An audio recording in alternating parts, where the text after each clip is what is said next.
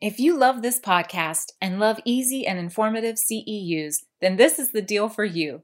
SpeechTherapyPD.com has over 175 hours of pod courses on demand with an average of 19 new pod courses released each month. You can get ASHA continuing ed credit for every episode you listen to. And because I think you're terrific, I can offer $20 off a year's subscription when you use my code SUP20 for the insanely low rate of $59.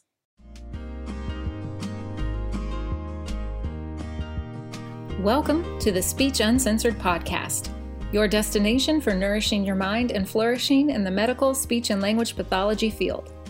This week's guest is Dr. Joshuaa Allison Burbank, who's joining me to share his thoughts on language nutrition on the res.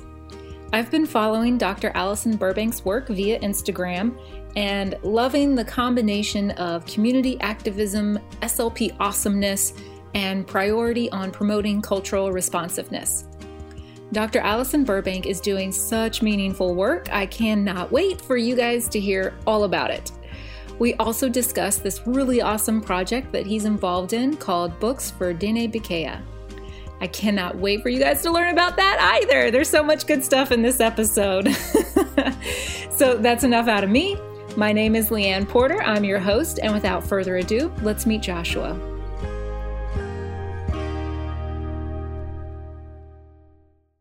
All right. Welcome to the podcast, Dr. Joshuaa Allison Burbank. It's a pleasure to have you. How are you doing today? I'm doing very good. Thanks for having me.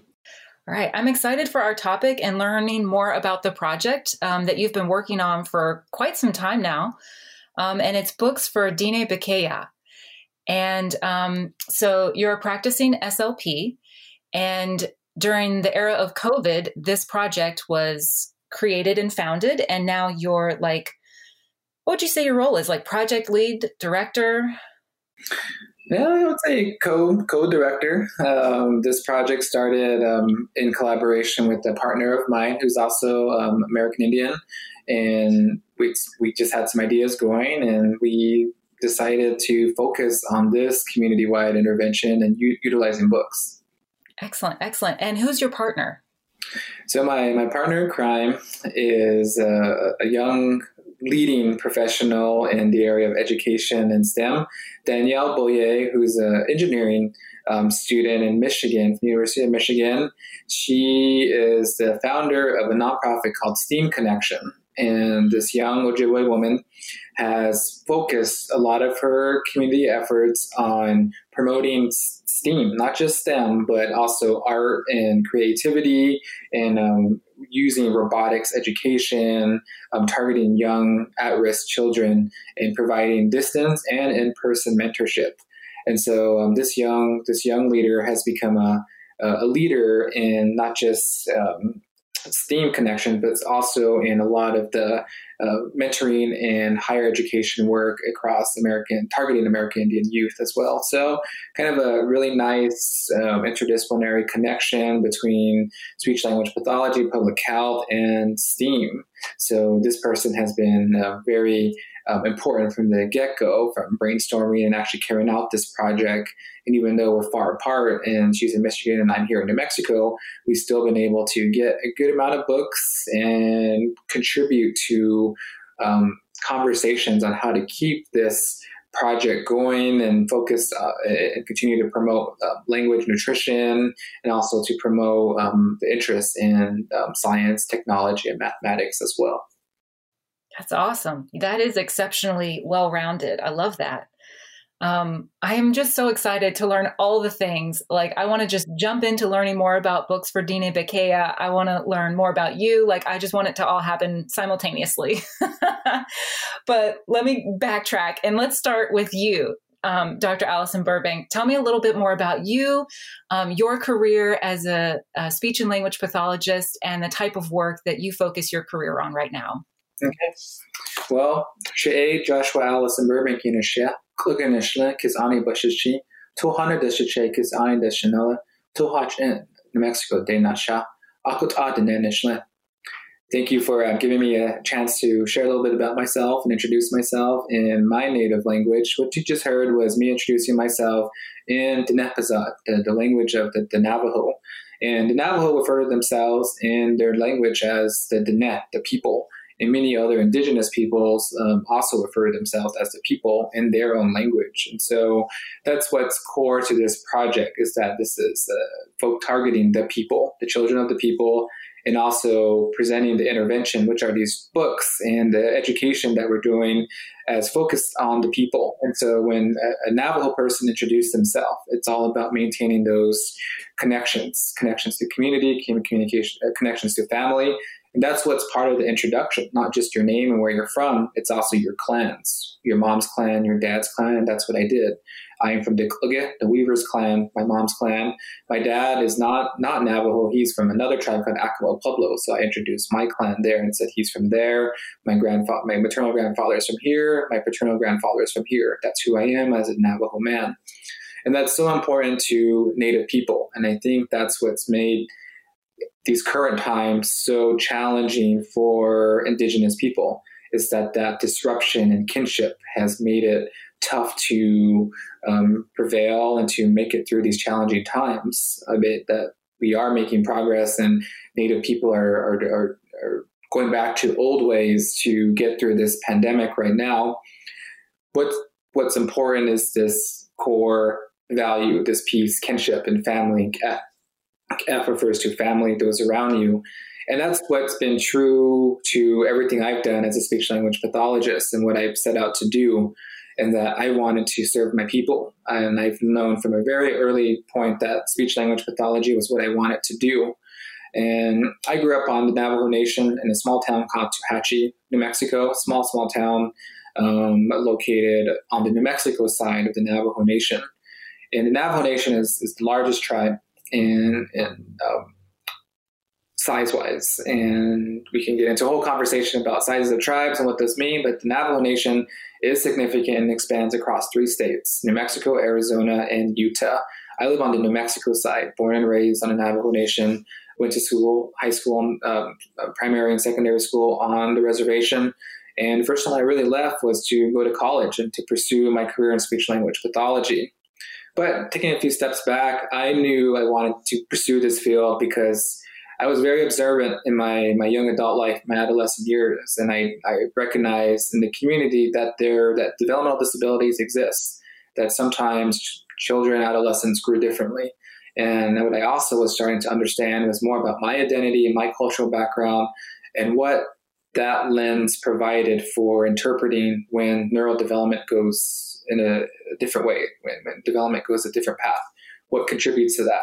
And so naturally, I was making connections between things you do, things you don't do, and what might happen if you do those things. So learning about cultural taboos, but also learning about those um, traditional teachings about parenting, child rearing, also about self regulation, about identity, communication, expression. How do you say something? And that's a teaching that I always go back to. Um, back when I was home helping out um, with some of my um, family duties um, back in the back deeper into the reservation yesterday, my, my uncles reminded me about this saying, uh, through this saying that watch what you say, watch what you do, watch how you think, because someone's always watching. Someone's always wanting to communicate with you. So watch what you say, because that person that hears it or understands it is going to go and respond in a certain way. And you never want that to be negative. So that just really got me thinking about my career, what I'm doing, and how I present myself as a clinician, as a researcher, as a parent, as just a human as well that everything we say is powerful. And so there's medicine, there's power in what we say, whether it's spoken or if it's symbolic or if it's gestural. There's power in that because someone else is listening. And we want that always to be a positive exchange. And so just to share a little bit more about my pathway, uh, the schooling part, um, I attended University of New Mexico and uh, majored in speech and hearing sciences and linguistics, and then went off to the University of Kansas to obtain my master's and PhD in speech language pathology. I'm a kid person. Um, I'm a pediatric speech language pathologist. Currently, I work um, for the Indian Health Service in um, Shiprock, New Mexico, at a larger um, facility called Northern Navajo Medical Center. Larger in that many of the clinics that do serve my reservation are fairly small and rural, but the area that I work in is um, serves a vast area of the northern part of the Navajo Nation. So I see patients of all ages, of all abilities, all needs, um, from the really the Four Corners area, Colorado, um, Utah, Arizona, and New Mexico side as well. So that's my, my current job now. I have an adjunct um, faculty position with the University of Vermont, where I do teaching, and engagement, and continue to share my knowledge on neurodevelopmental disabilities, but also on combining that with public health work. My PhD focused on um, neurodevelopmental disabilities, learning more about them, how to treat them, but also my um, correlative area was public health. So understanding that there's an issue and then what to do about it, whether it's parenting education, whether it's prevention interventions, or whether it was trying to address larger systemic issues. So that's how I think about my role here on the reservation now is I know there's a need. I'm feeling that need as a clinician, but also there's a larger need. There's something systemic happening. And now with current events, there's a pandemic happening now, and that's really hitting those core pieces of my people, which is kinship and family and resiliency. It's being impacted by all the stressors of the pandemic. But also, I have a calling as not just a clinician, but as a researcher and as a Navajo male to combine all that knowledge to help improve the, the well being of young children and their families here on the Navajo Nation. That's excellent. Thank you for that. That was really informative. Um, it really speaks to me your um, uh, tie in with public health and how you recognize that as a clinician, you can have a really important impact on an individual level, but you see the bigger picture and you see these systemic influences and how that's that's the bigger picture, right? And that's how we affect change at the public health level in the greater group. And so I'm really excited that you've tied that in and that you're coming at it really from the two levels like you're on the ground with the like one-on-one interactions but then you see that to affect real lasting meaningful change like you also have to address it at the overarching the system level so um, i get really excited anytime anybody talks about public health because yeah i'm right there with you that's a crucial part um, of of the trickle down effect like how people um, get access to services or are denied access to services. Um, and then what they do with those services when they get them, because a lot of it has to do with um, health literacy too, and what people understand about health processes and health. And then that's got to tie in with their own personal views and perspectives and values. And if what's available to them in the health system does not match up with their values, well, then they're not going to go seek those health services and then they're going to have poorer outcomes. Is that their fault? Is that their problem to overcome? No, I don't think so. you know, that's where health services needs to um, account for these things and be appropriate to the people that they're serving in the locations that they're at. So, okay. I get a little soapboxy, so feel free to join me on that soapbox at any time. So I forgot to mention that I um, do work on a farm right off, um, right on the, the reservation boundaries. And something that's been really important to me as well is serving the community and what happens on this farm as well as um, traditional food growing and food distribution. So we do get people who are in need who come for food, or um, in this case, um, feed for their livestock. And so I have some Navajo farmers that just came over asking for corn stalks. And that's real common in Navajo culture and native culture as well too, is to just kind of have people swing by just like this. And this just proves that how finding that balance of academia and um, leadership, but also maintaining your ties to your community is is such a important piece too to find all those inner connections there and make it work as well. And so that's what's going to make us survive and move forward during this pandemic is making maintaining those connections, whether it's virtually or in safe manners, are really going back to what people need. And that's how the book for Diné Bikéyah project started was like, what do we, we can try to connect people with therapists, try to connect children on the reservation with counselors and do all this, but there's a staffing issue and needs are being or be the needs are, are vast and trying to do something like that is going to be tough. So what can we do where we're targeting family connections, where we're focusing on that resiliency factor as well? So naturally, as a speech language pathologist, I'm interested in language nutrition. I'm interested in helping people to provide quality, rich language and social interactions in natural routines right there in the home. And when sometimes as clinicians, as researchers, we think we have to deliver something, bring something in so parents can do something or caregivers can learn a new skill set. But many times there are already routines happening, whether it's a feeding routine, a bathing routine, a cultural or some type of routine that where there's interactions between the child and their influencers of learning. And that's a, a concept that I've used a lot in my teaching is reminding people that it's not just parents or grandparents, that there are other people influencing learning and language development in young children. And so when we think about those influencers of learning, we get at um, those connections and we learn about those routines. And um, what I thought would be impactful is if, well, let's do something simple. Let's provide a book, a book where the child can see themselves in the pictures, in the stories, but also parents can get involved through a shared storybook intervention or shared storybook reading and highlight and retell or relearn or for the first time hear those stories of resiliency. And that's what the books with Diné Bikéyah have focused on, is bringing in and delivering culturally tailored Diné children's books written by Diné authors that focus on that overcoming of something difficult, overcoming of something challenging. And from the books that are for the board books targeting the younger population to the books targeting our adolescents and young adults, there's that central theme there of resiliency, of self efficacy, of overcoming, of hope. And that's what we need to focus on, not just as Navajo people, but as a nation, as a world. That if we work together, if we focus on maintaining connections, and if we focus on those routines happening in those households that are already there, that's how we can overcome some of this the, the, the burden of that pandemic, the burden of that stress that the, the burden, the stress that the pandemic has brought on to us as, as, as um, people.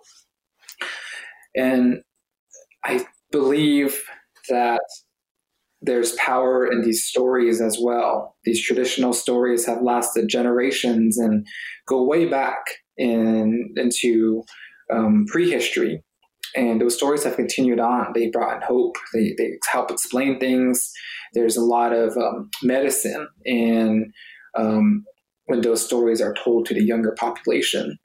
And so my partner and I have, from the very early on of this project, wanted to not just get the books out, but tell the stories of the authors, to tell the stories of why these um, teachings continue on over time. And so this isn't just a book collection, it isn't just a book distribution project. It's also it's a community intervention of, of, of resilience and also restoration as well something that happened early on in the pandemic as across the nation um, schools closed immediately when, when viral spread was extremely high. Schools closed public spaces closed public and tribal libraries closed. And on the navajo nation we're large we're big we don't have many public libraries. We still rely a lot on public schools bureau of indian education school distribution projects to get books and print to children in rural parts of the, of the navajo nation and to kind of put things in context, into a context, um, many parts of the Navajo Nation are very rural, and many families still live without running water, still live without electricity. Where I went yesterday to my hometown, many of my family members still have um, to haul water and still have to defrost their water for their livestock as well too. So it's a it's a unique lifestyle. It's a, a, lifestyle you have to get used to. Hauling wood, bringing in wood to keep the house warm, traveling 30, 45 minutes to go to the local grocery store as well. So that type of lifestyle is naturally going to bring a hard work, a good work ethic and resiliency as well. But because of the, the stress of the pandemic, many of those, the ability to do some of that is becoming more challenging as well. So going back to the book project, the goal was to get uh, uh, several hundred children's books to some very um, high need parts of the reservation um, during the, in summer 2020, where the summer lunch distribution project program was not in operation for a couple weeks, and so um, uh, my partner and I uh, partnered with um, some mutual aid uh, COVID relief organizations to get these books into food packages. So these food packages that were being delivered safely to um, remote and rural areas of the reservation, we were sticking books in there as well and providing our resources as, um, on how to use the books or what the purpose of this project was for. And so we were able to do that rather quickly through um, social media and crowd fundraising um, to get a, get those hundred books plus several thousand more to rural parts of the Navajo Nation. Um, and not just in the New Mexico side, but the Arizona side and the Utah side as well. Books Diné Bikéyah was has been very successful in that we set a goal, we reached that goal, we increased the goal, financial goal, but we also had a very powerful response from um, publishing companies, and we had the um, Salina Bookshelf in Flagstaff, Arizona, which is a multicultural publishing company that focuses on Diné children's books, writing them, publishing them, and helping to distribute them, who matched every single donation during this project dollar for dollar, donated their shipping, and worked with us to promote the project as well. So uh, we may have not reached our, may have, we didn't reach our financial goal, but really we exceeded our initial book distribution goal, and it's continuing to to go on. We get I get um, books, um, several shipments of books every couple weeks to my farm here in Waterflow, New Mexico, and I put put it out to our connections to help get these books out quickly. And so by the time the books come in, uh, we we make sure they're they're they're good to go, good for good. For, they're, they're, what we ordered, and they're, they're, safe to get out. And within a matter of days, we can get these to really rural areas of the Navajo Nation through mutual aid organizi- organizing. And so that's been very fun to be part of and to um, see these communities receive the books and to receive food and to receive the resources they need if they're quarantined or if they're isolating for, for public health purposes. And just also to see a book, which seems so simple, but to see a child receive something that they haven't been able to get in, in almost a year, it's powerful. And then also to see at the same time that we're helping to get important needs met, just basic human needs met as well, has been very, a very rewarding um, experience. And we're going on almost a year now with this project, and it's been fun and it's been rewarding. That's incredible. I'm like, I have all the feelings right now. Like that work just hits like all the buttons for my happiness. like it's so incredible. I love seeing all the different organizations that are involved in this. You know, you've got booksellers and publishers like passionate about this work and supporting it. Um, you've got people across the country donating to it and c- community members within the community donating to this project to see it successful. Like, you've been able to meet and exceed the goals and continue it and make this like a long term project. Like that's so beautiful. And then just the the geographic reach and the logistics involved in all that and the quickness with with which you and your colleagues and partners have been able to respond to this and meet needs um, is incredible. Like that's amazing. That's rapid. Uh, I'm massively impressed. I think it's beautiful. And it's one of the really great things about like learning about this um, project and then how it's grown and developed and continued is just so awesome and empowering. Like, I love it. Also, really awesome to follow you on Instagram and to see you post um, about the shipments coming in and the delivering and you post about the work you do on your farm. And I just, I really love the philosophy and the importance that you see of blending all these things together about connecting people with, with the land, but with language, and then your focus on resilience. Like it all is hitting like all of our needs as human beings that I think we start to to overlook or be slightly dismissive of in favor of other things where we think this has more value than that and it really it puts us out of sync with with each other and with where we encompass space i guess. So um, I, I get really excited when i meet people who make it their their work and then execute it. So i'm just like all kinds of loving your story. Like please keep talking.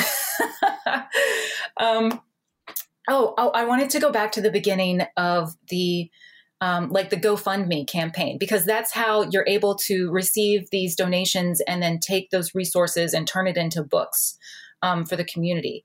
So, um, do you have some numbers? Now, I looked at the GoFundMe page today, and there's been um, $2,500 um, donated to date. Um, can you tell me about the amount of books that you've been able to distribute? Yeah, first uh, I'll, I'll start with kind of um, how much we initially planned on getting. I think we wanted to um, get 600, I think started off with 600 children's books, and the goal was to get one book into uh, one mail distribution effort oh, at early in late spring, early summertime, I believe, of last year. And so we had set a goal for a couple thousand dollars. Let's try to raise this. And then we raised that within like an hour or two, I think, when we first opened up the GoFundMe and started spreading the, the, the news across um, social media outlets. And then we expanded it to 5,000 and eventually moved up to 10,000. $10,000 and we hit all those goals. Now we've exceeded over $20,000, I believe. That's what we raised so far. And we bumped up our goal to 50K. And that kind of set it up high enough that we would continue working towards it and continue getting that amount.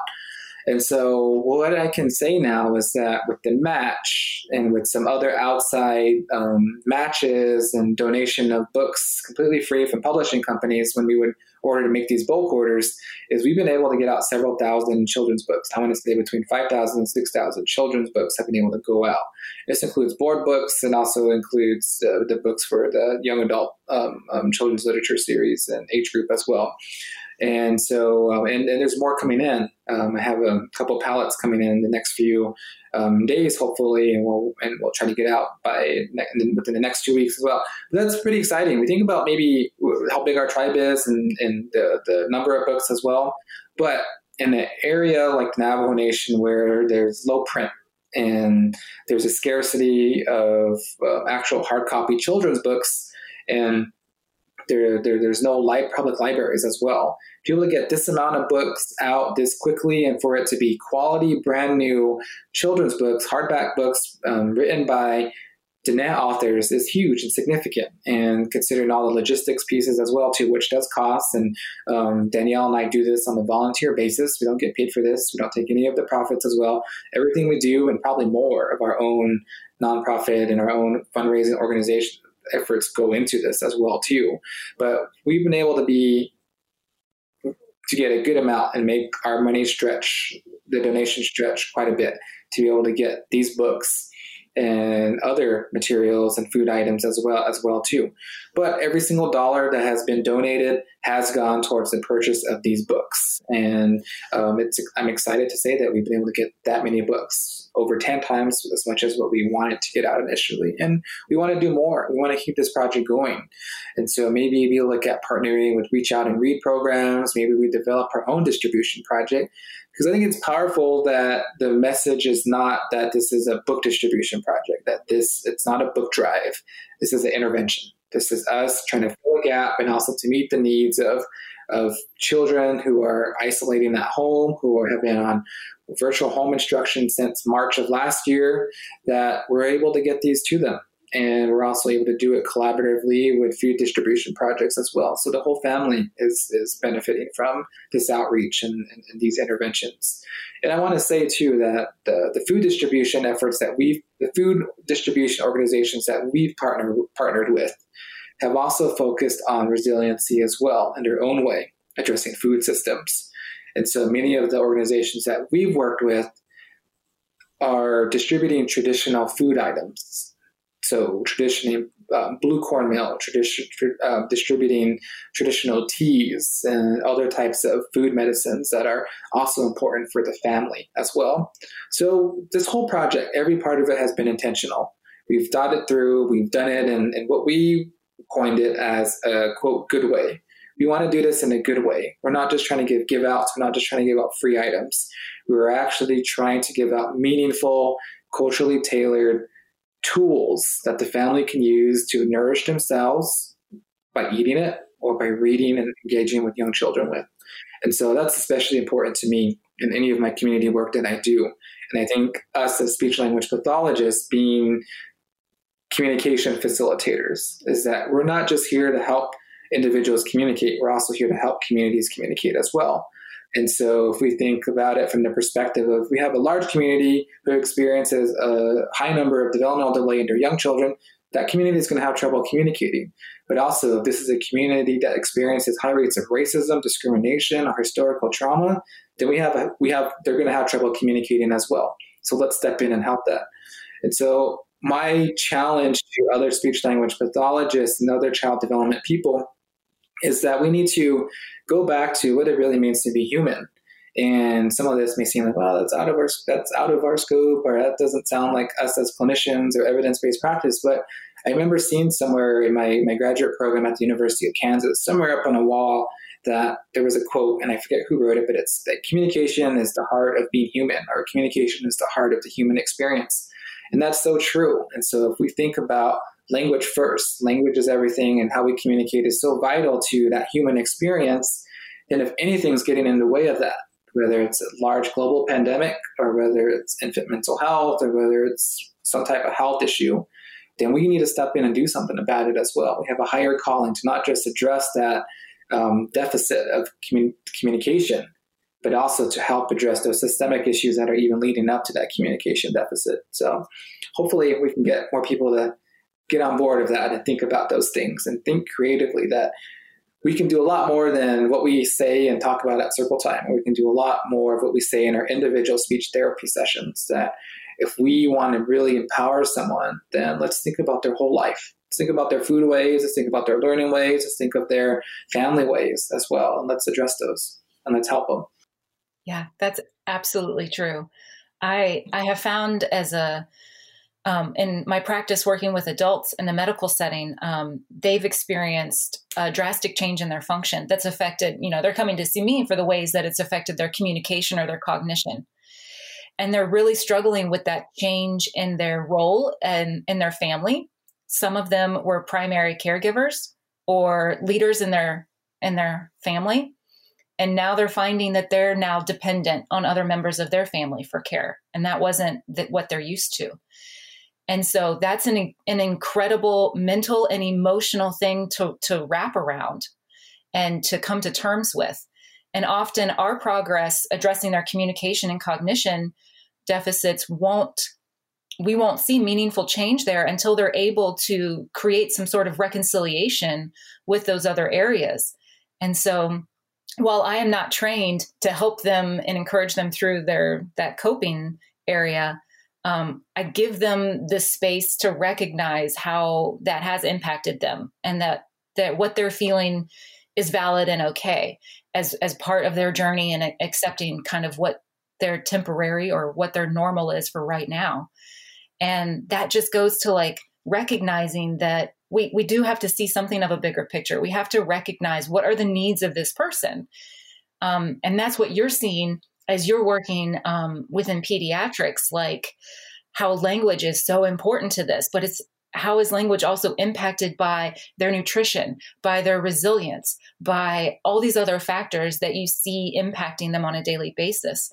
And what I think is so impressive by your work is that you're not like, well, that's not within my scope of practice. I can't treat that. I'll just rail against like all these things that I see that are such a problem.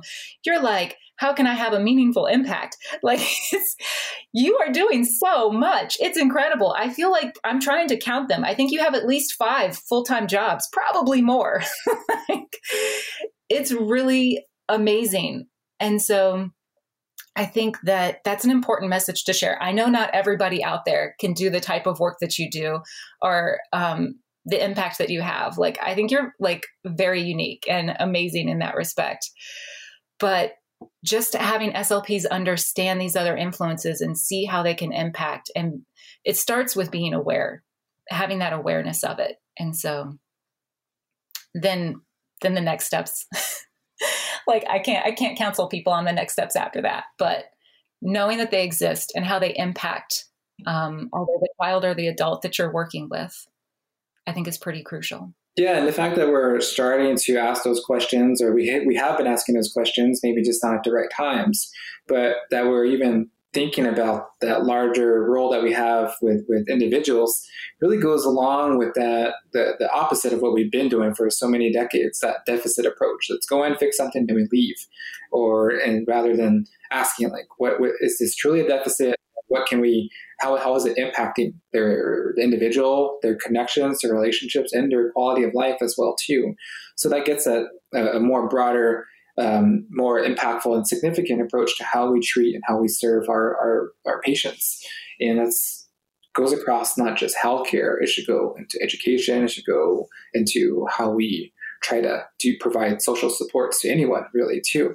So I think this conversation has to be ongoing and from the way we understand and define our profession is, is a starting point but also how we educate future clinicians, how we um, think of our roles as leaders within the larger ASHA membership as well. Of like, are we just clinicians? Are we just academics? Or what other roles do we have to fill?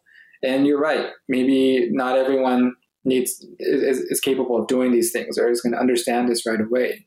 But we at least start to, as a community, acknowledge that some of us have the opportunity to be a, a, good solid clinician, but also to combine that with public health work or to combine that with early edu- early childhood education initiatives as well. And so I think that's what we do as a profession is we start to think outside the box of what have I learned as a speech language pathologist? What do I know as an influencer of language learning? That can also go to address systemic issues or address the way we um, want to define ourselves as speech language pathologists and audiologists as well too i think if we're tied back to communication and we're tied back to language that become that's essential for everything else and some of our colleagues might say things otherwise as well but we have to be able to communicate first and then we learn we have to communicate in order to address the behavior so communication behavior is communication and so whether that's a attempt to communicate and say first words for a young child, or whether it's a community in need saying, This is what I need, this is what's going to help us become better. How do we do that? How do we respond to that question is, I think, our role and other our other colleagues as well have a can can have a contribute in that as well too. So I think the future of public health work is going to fall on many of us as allied health professionals, speech language pathologists, rehab therapists, and to look at learning. Where are children learning? Where are adolescents learning? And how do we modify or how do we use those teaching spaces to help that individual have a good quality of life, learn where they're from, to have confidence as well to go on and do whatever they want to do. So that's if if this project has any major takeaways, it's that we got some really great books out to communities in need and it's ongoing and maybe other school organizations that we partnered with are going to focus on getting traditional Diné children's stories out more and more. Hopefully this is a model for how with just a little bit of creativity using the network that's already here, using mostly speech language pathologists and educators through social media, that we can make change and we can make things happen rather quickly. We don't have to wait for grants. We don't have to wait for politics. We don't have to wait for funding. All that stuff's important and essential, and we need to have people at, at those and take taking on those battles as well. But we also need people who can make things happen fast. And I feel like us as speech language pathologists do that. We're constantly thinking of innovative and creative ways to make things happen fast. And so let's let's hopefully other people join me and work in their communities as well to do similar projects. Yeah, I'm really excited to hear, I hope, in the future. Like that's always my goal is to hear back from listeners from these episodes about how they hear stories from other SLPs and then they get excited and they get inspired and they go make meaningful changes in their communities too. Like that's my favorite thing on the planet. Um, well, it's kind of like speaking of that, I'd like to know um, a little bit more about how people can become more involved in the work that you're doing. What are some ways that they can contribute to the longevity of the books for Diné Bikéyah? So I mean, we're still accepting donations. Um, part of our next phase is to look at maybe an alternative platform for collecting donations or collecting um, um, volunteer time as well for this project.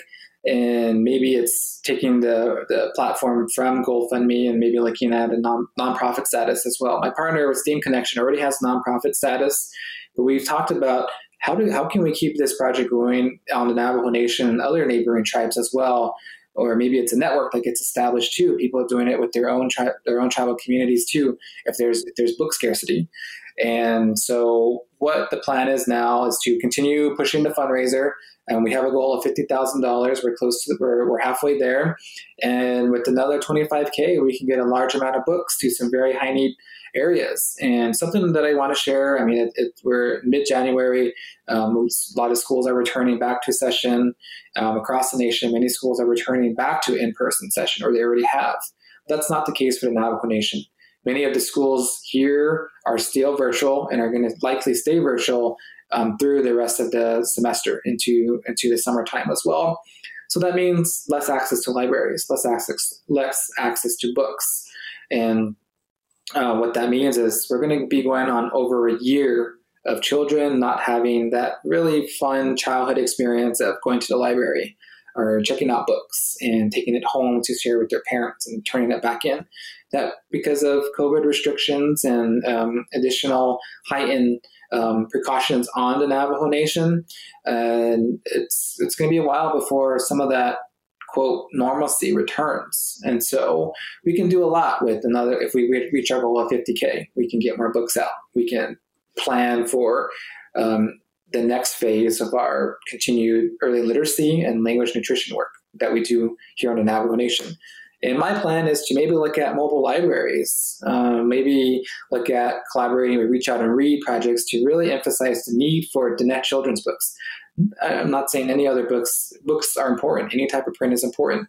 But if it's culturally tailored books, we're adding another layer of community service to it as well as we are providing access to quality books and an intervention. So um, that that's the next phase. Keep fundraising and plan for next steps. Excellent. So I was thinking about how SLPs um, might be able to also kind of continue this mission in their own way, in addition to financially supporting the work, is um, to access the reading list and consider purchasing these books for their own collections and for their own practice as well. So, um, are there a couple titles that you can share that you recommend um, SLPs add to their their library? I mean, there's a whole list of books, Navajo books that we have been promoting, and you can you can join my follow me on my Instagram. I'm at Indian SLP. that's the letter Indian SLP, and you can look at my stories and see the significance of why I use that title, um, and and and see the books that I recommend as well. There are a lot of books out there, and it's been going on for decades where um, maybe a non-native person is telling the story, or maybe it's an interpretation of this traditional story that's out there. Those books are important. They have their place. They have their role. But as we move forward in, a, in also prioritizing anti-racism and also looking at um, the need for diversity, inclusivity, and, and helping people to share and learn their own stories, it needs to be the Diné authors. It needs to be the people telling their own stories. And so every single book that we recommend and put out is written by a Diné, child, a Diné person, Navajo person. And many of the stories are traditional stories around certain ceremonies, like first laugh, the significance of the first laugh story, so the first laugh experience. And I'll explain that book to you as well. That's the one I, I, I recommend everyone get um, amongst all the others. There are also stories that are contemporary, more modern day interpretations of some of these traditional teachings, and also include um, many current events as well too, modern day happening, modern day happenings, and and those stories are important and significant, and, and their children are going to relate to it. I also think um, these books um, present these these traditional routines that are going to be um, familiar to the young speaker as well, living the young reader on that are in the rural parts of the Navajo Nation. And the book that I mentioned earlier, First Laugh, that was written by uh, written by a Navajo author and is published by Charlesbridge Publishing. That story, First Laugh, First Laugh, Welcome Baby, is a story about the first laugh ceremony that a young child has um, when they laugh for the first time. And to kind of sum it up, if a family member or friend makes the child laugh for the first time, we mark that developmental milestone by having a big party. And so that person that makes the child laugh throws the party for the young child. And so this is when when I get I get validated as a speech language pathologist and as a Navajo speech language pathologist too, is that what I do is to help highlight and celebrate those developmental milestones around communication. And it's already happening in my culture. First laugh party, puberty ceremonies of reaching a certain developmental milestone. That's I'm, my teachings already explained that and, and have and acknowledged those those things too. And so this book tells a story about the party, about the sheep, about the meal, about what's happening between the community and the family as well.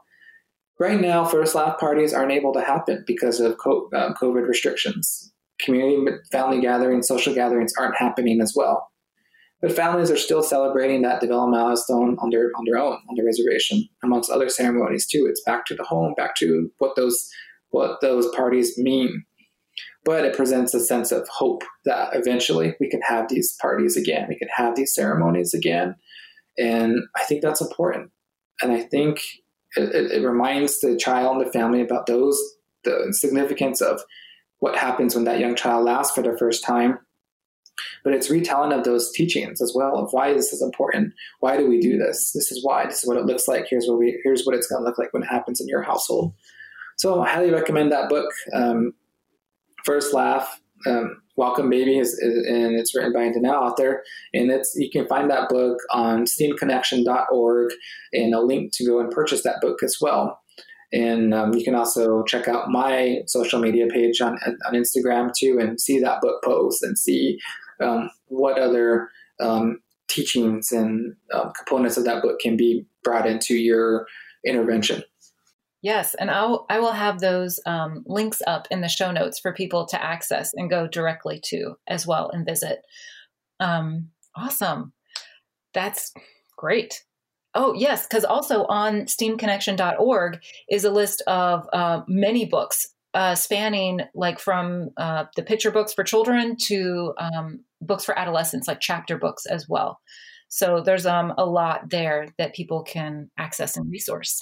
and I was just going to say, if you utilize and promote these books as well, you're also supporting the now authors as well. So I hope I hope um, we can get more of these powerful stories outside of Diné Bikéyah and into other classrooms, other spaces, because it, there are powerful stories.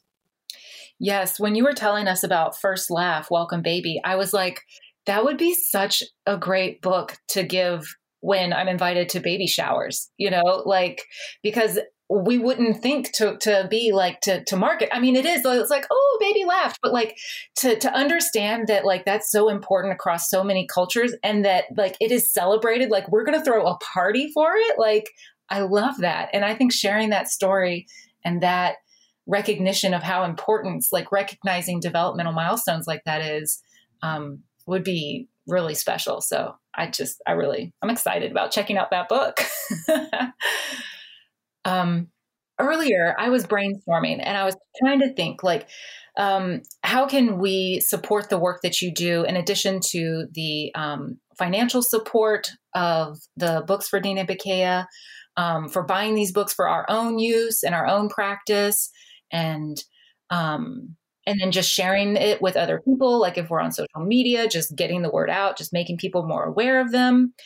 And then i wondered if you would be receptive if there were like some real go-getters out there about um, having like a virtual volunteer because i'm sure people would be really interested in supporting the work and helping you with different areas of it. So um, how would that work with you? Like, are you receptive to that idea? Yes, I'm definitely receptive and welcome any input that um, any help that my colleagues and larger community want to want to offer and provide. I think communities are necessary to help um, to expand these projects, and so I, I, welcome help.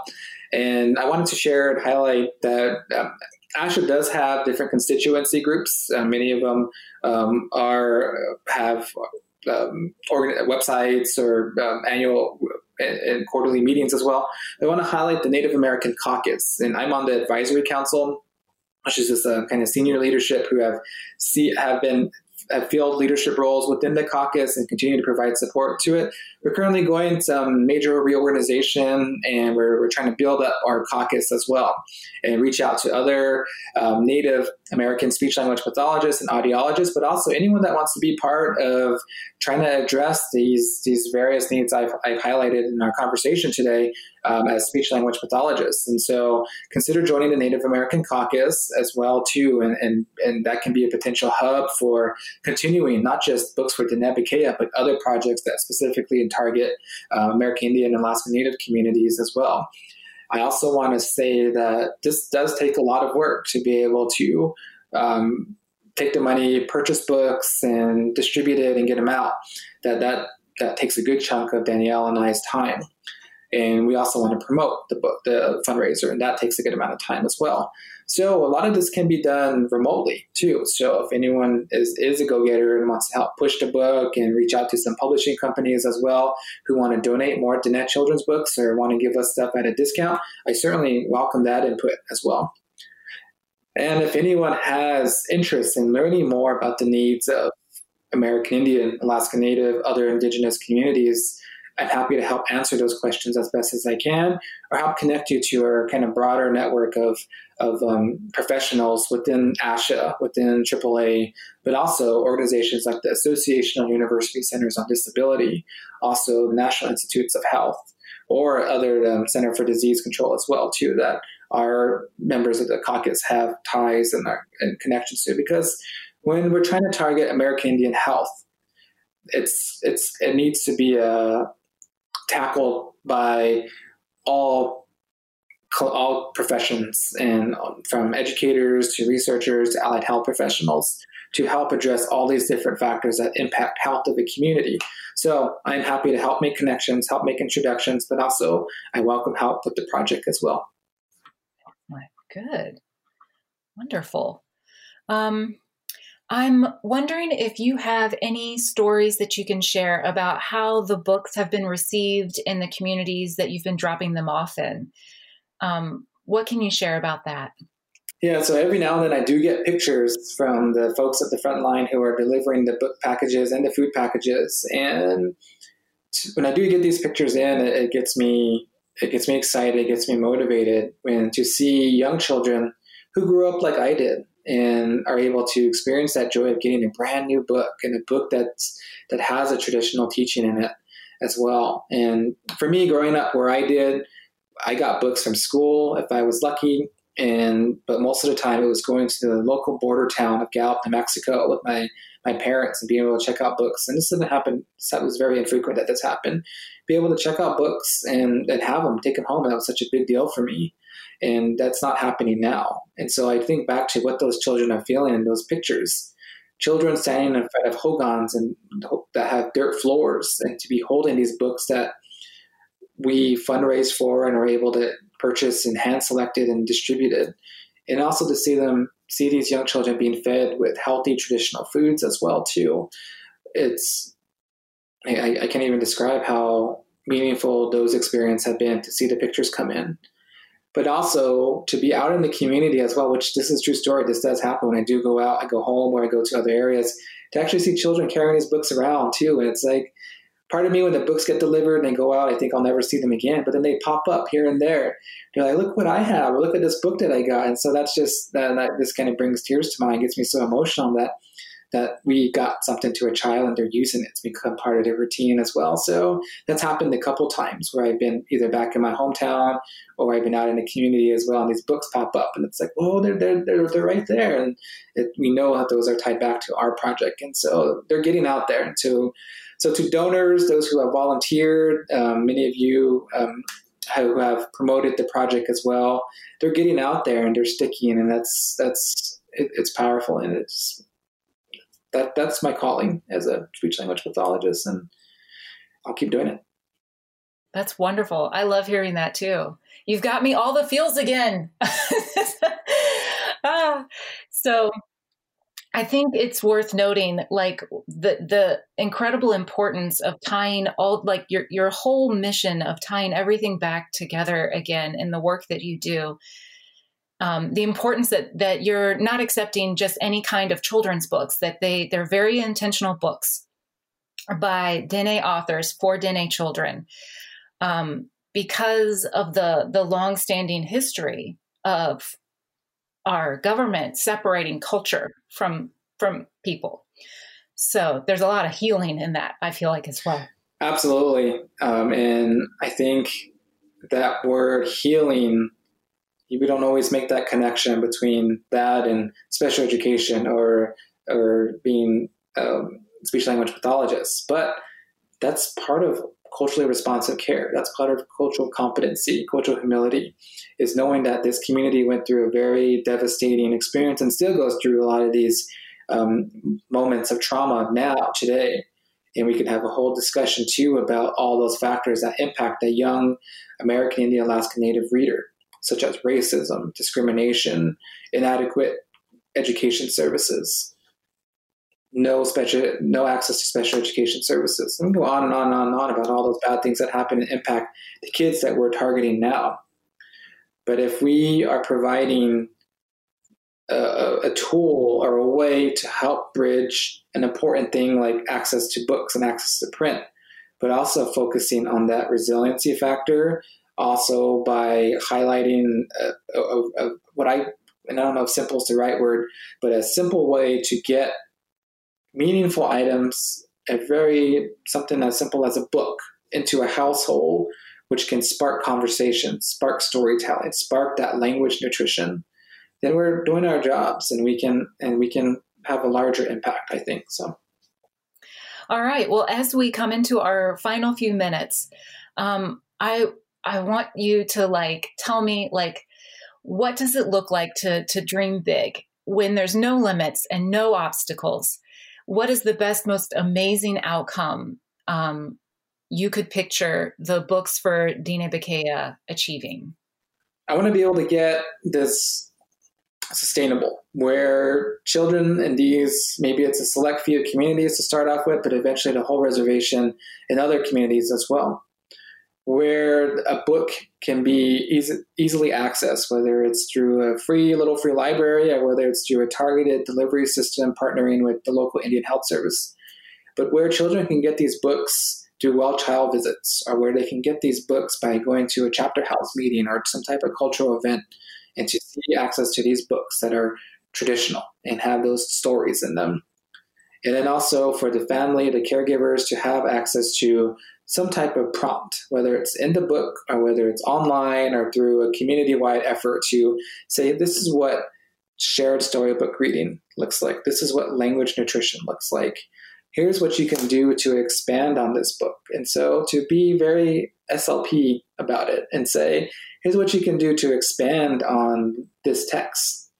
Here's that one up you can deliver to this child that's free, and all you need is a book or a picture and then maybe that will spill over and generalize into other routines and other spaces and then and help improve interactions between children and caregivers. That's what i dream of and what i what i want to work towards. And so maybe it looks like a mobile library that goes around the navajo nation um, dolly parton did it. Other people have done it before so it's definitely doable. But maybe if it's focused on the nest storytelling and something I've dreamed of is like, how do you, what attracts kids on the reservation? I think back to my upbringing too. It was like snow cones and sheep, sheep and lambs. Like that's what always draw me, draw me to something if someone was distributing or giving out something. So I want to think about that some more and I welcome input. I welcome feedback and help to what this could look like. Um, is, is it um, getting, is it a matter of just purchasing books and putting them out there? But I also want that intervention piece, that, that education, parent coaching piece to be there as well. And so maybe we're thinking about a large scale research study, uh, getting information out to um, parents that's accessible and meaningful. I think there's plenty of grant opportunities out there, and we've seen that happen with other populations, the people of uh, communities of color as well. The um, Talk to Me Baby uh, program and initiative has been translated into Spanish We know that ASHA um, multicultural um, grant funding has been used to develop apps so um, Spanish speaking parents can have access to that um, Hablame Bebe organization. And there's a lot of people doing this work too. So maybe it's just making connections. Um, Native book, uh, Native Children's um, Research Exchange is another one. Are these different organizations that focus on building and targeting early childhood programs and curriculum and capacity. Maybe that's where I need to be part of, and what I hope to be part of too is bringing these conversations to these spaces and these tables. Yeah, I love, I love all of that. That sounds great. I I get really excited hearing people talk about big dreams because it's like, yes, this does need to be sustainable. This doesn't need to be something that was just created and begins and ends with the COVID pandemic. Of course, we don't know what an end to the pandemic exactly looks like, even at this stage. Um, but this is a type of work that that does need to be sustainable. So I'm really excited about um, the future of this project and promoting it and getting the word out there and getting more people excited about it and supporting it. So, thank you so much for coming on the podcast today. I've learned all kinds of wonderful things. I feel like I've been nourished and fed today. So, this is really wonderful. Thank you for sharing your work, your passions, and everything that you're doing. I really appreciate it, Dr. Jo- Joshuaa Allison Burbank. Yeah, thanks for having me.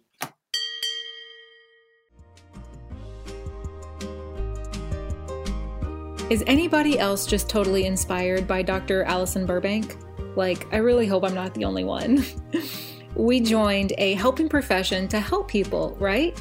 And I just love finding out all the incredible ways that SLPs go above and beyond to help people. Like, you guys are so inspiring. I'm so honored to be a part of this community with all of you. So please be sure to check out the links and the resources in the show notes on speechuncensored.com, where you can find ways to become involved in Dr. Allison Burbank's work and to support it. We covered lots of great tools in our discussion today, so hopefully you'll find links for all of those things that we talked about in the show notes on the website. And if you're a fan of the podcast, I love hearing from you. So please leave a review on Apple Podcasts and share why you listen. This helps other SLPs find the podcast and decide to give it a try, and hopefully, we can hook them in just like you are. I want to give a big thanks to the team at speechtherapypd.com for providing CEUs for this episode and giving it those beautiful editing touches um, that make me sound so much better. it's my hope that our conversation today has nourished your mind so that your practice can flourish. Now, I want you guys to go out there and be awesome. Thanks for listening. Thanks for listening to another edition of the Speech Uncensored podcast. Show notes with links to resources mentioned in the episode are posted on speechuncensored.com. I'd love for you to subscribe to the podcast and leave a thoughtful review on Apple Podcasts. Shout out to the hardworking team at speechtherapypd.com for their sweet editing skills and for sponsoring ASHA CEU credit for this episode. And finally, I'd like to leave you with my wish for you to nourish your mind so that your practice can flourish.